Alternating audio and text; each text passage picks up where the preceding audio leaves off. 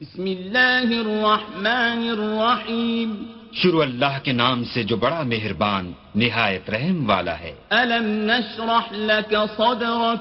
ए मोहम्मद सल्लल्लाहु अलैहि वाली वसल्लम क्या हमने तुम्हारा सीना खोल नहीं दिया बेशक खोल दिया ووضعنا عنك وزرك